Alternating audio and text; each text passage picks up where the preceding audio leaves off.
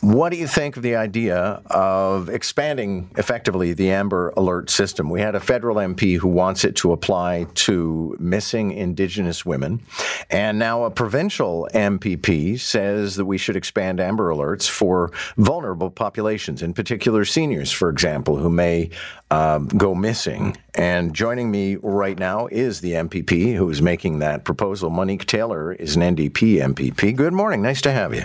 Good morning, John. Thanks for having me. Okay, so how big a category of person would you include in an expanded Amber Alert? Well, um, it uh, would include any vulnerable person. So if a person is in danger, um, uh, could be, um, you know, a, a, young person with autism, uh, could be an elderly person with dementia or autism uh, that would meet the criteria of the police officers and the, the OPP uh, to be able to issue that alert. And, you know, I don't want to be uncharitable, but people are already complaining about this thing going off maybe five or 10 times a year for a child who's actually judged to be in genuine danger, like they've been, yep. you know, abducted by a non custodial parent. Um, how do you think people are going to react to their phones going off? And also, remember, it's radio and television of, of these things going off all the time. For sure. Uh, but we also have to remember that this would be very local.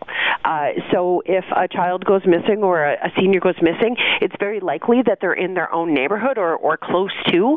Uh, so the proximity would be able to be uh, narrowed down uh, to the to their local area. So we're not going to receive nor um, alerts for people in the north or you know, hundred kilometers away. That that wouldn't be the case. It would it would be narrowed down to the region and the area. Okay, um, and again, I'm trying to be charitable in all of this because I recognize it's a vulnerable population of which my father was at t- one time a member. Mm-hmm. But again, I'm I'm wondering are are we engaging in an exercise that is well intentioned but perhaps a bit a step too far?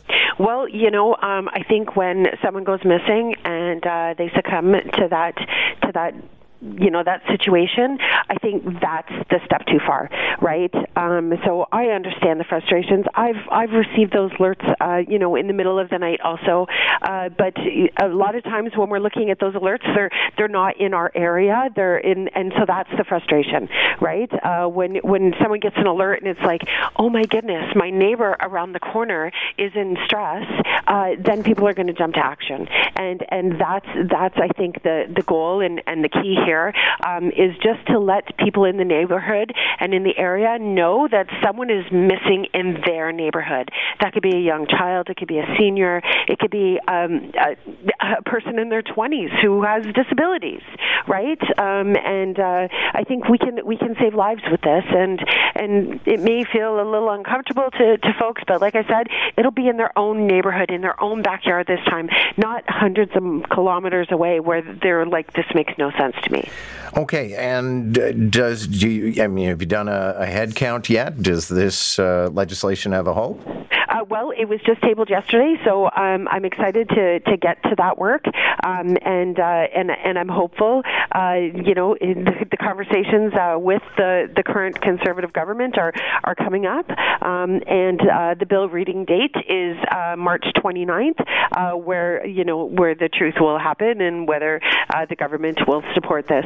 but there's a lot of support from folks across the province who um, know that this makes sense um, and that they want available available to them and to their children and to their parents uh, in their time of need. Thank you very much for this. Good luck. Thanks, John. Have a great day.